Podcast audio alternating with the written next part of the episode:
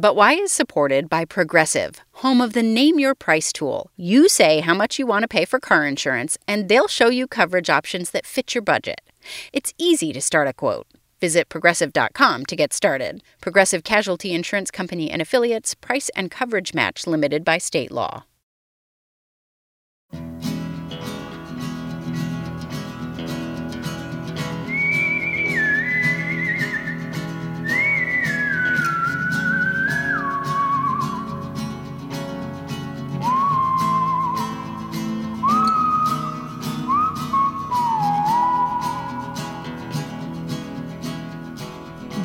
But Why, a podcast for curious kids from Vermont Public Radio. I'm Jane Lindholm.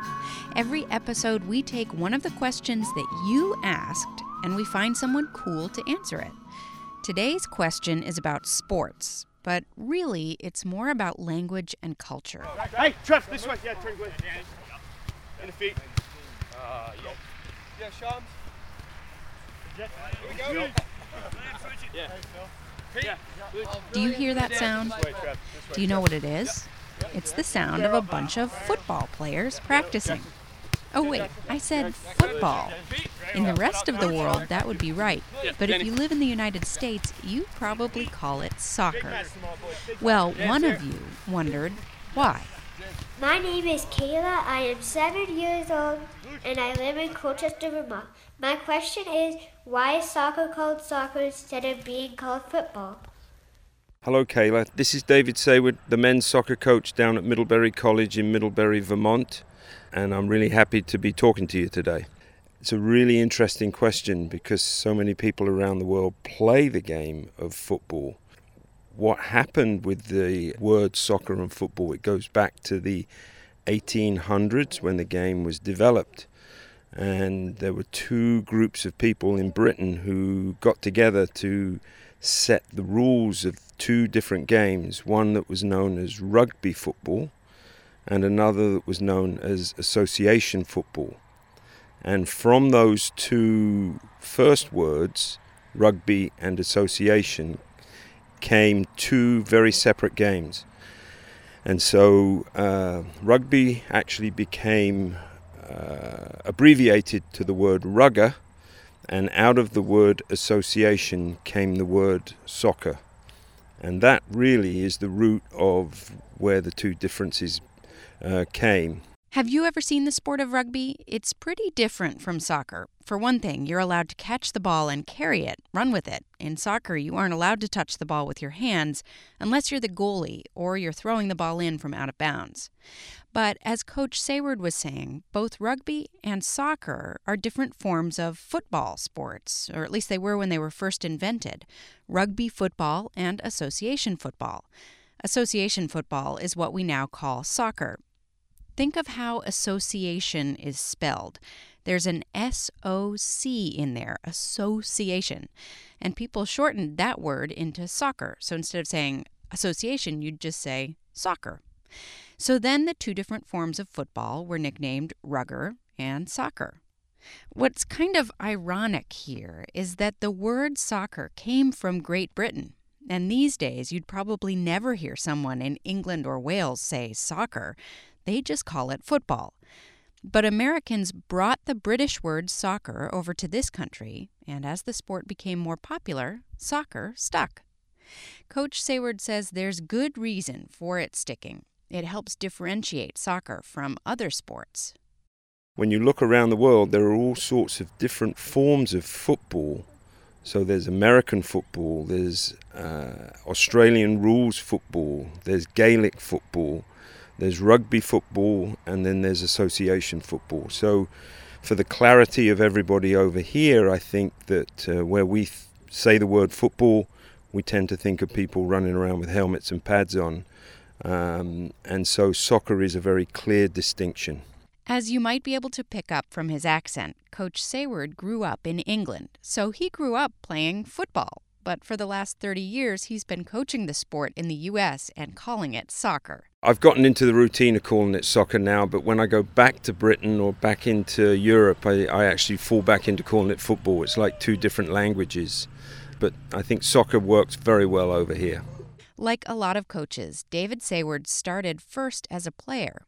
That's where he developed a love for the game. We used to play all the time with friends over in the park. It was a simple game, cheap game. We needed a ball and not much else. So, you know, television didn't really cover the game, but I was born close to a ground. You know, it's the classic story in Europe where distances are much smaller.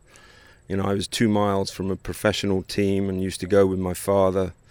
Um, watched it, dreamt of being a pro one day, was never quite good enough, and decided that I would like to become a teacher. Didn't really know that I would end up coaching the game, but it's been my life now for the last 35 years, and um, it's been fantastic.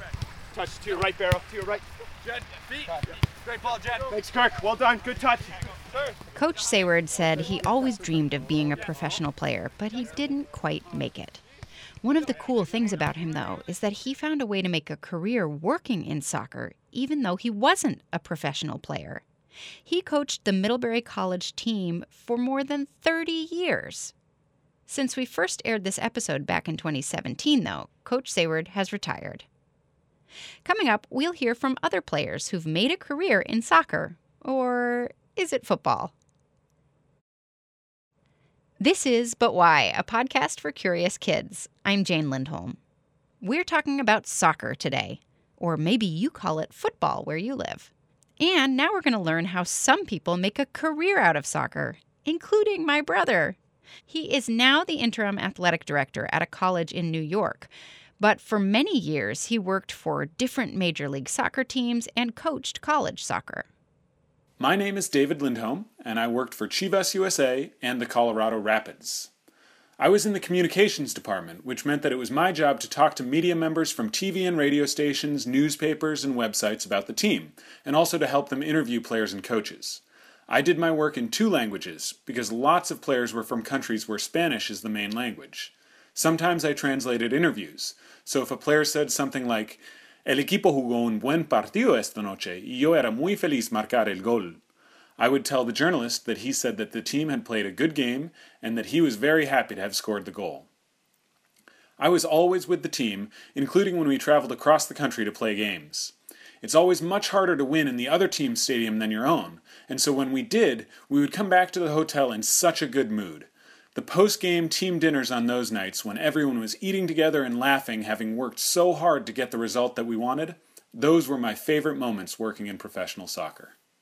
So, there are a lot of different ways to have a career in sports, even if you don't wind up being a professional player. But we did get messages from a couple of players who had very successful professional careers. Hey guys, my name is Alejandro Moreno. I'm originally from Venezuela, a country down in South America, I wanted to share with you a couple of my favorite moments as a professional soccer player. The first one took place down in South America in a tournament called Copa America that brings all the countries from South America together to play for a big, big, huge, humongous trophy. It's a very important competition, and Venezuela wasn't supposed to do all that well because we had to play against very talented teams with very big names like Neymar from Brazil and, of course, Lionel Messi from Argentina.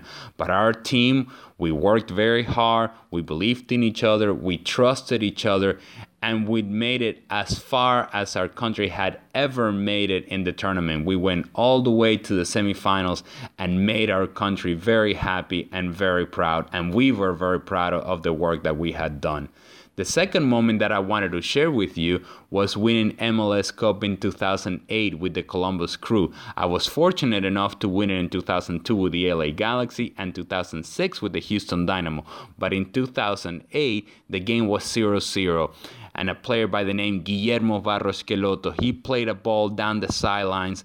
I was able to get that ball. I faced up the defender, dribbled past the defender with speed, got my head up, tried to find the far post with a nice, powerful low shot that got past the goalkeeper, and we were up one nothing. And as I turned and I heard the roar of the crowd, and I saw my teammates trying to chase me down, and I looked up in the stands, the first people that I saw in the stands were my lovely wife Melissa, my kids Gregory and Alejandro, and my parents who had flown all the way from Venezuela to watch me play in a big, big moment. That was a significant moment. That meant a lot to me and to my family, and that was my last championship in Major League Soccer. These days, you can find Alejandro Moreno calling soccer games on TV in English and in Espanol. Another guy you might see on TV also sent us a message. My name is Alexi Lalas, and I used to play soccer professionally and for the United States many, many years ago, back in the 1900s, probably before many of you were even alive. And now I talk about soccer on television. Alexi Lalas played professionally for many years. He played in the World Cup in 1994. In addition to playing for the U.S. national team for many years, he played for a team in Italy. And then he was one of the key players in the early years of the professional league I mentioned earlier. It's known as MLS. Later on, Alexi Lalas was in charge of a couple of soccer teams. And yes, I call it soccer. I call it soccer because that's what I grew up calling it.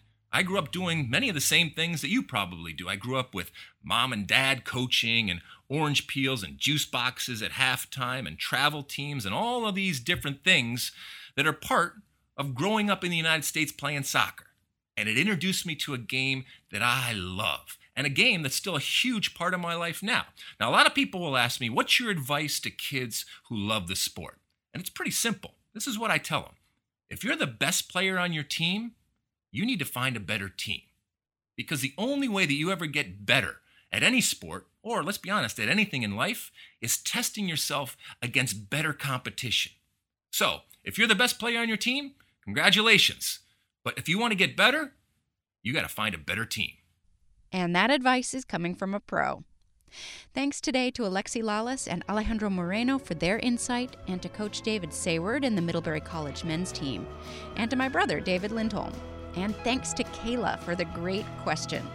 If you have a question about anything, have an adult help you record it using a smartphone and then send the file to questions at butwhykids.org. Be sure to tell us your first name and how old you are and where you're from. But Why is produced by Melody Bodette and me, Jane Lindholm, for Vermont Public Radio.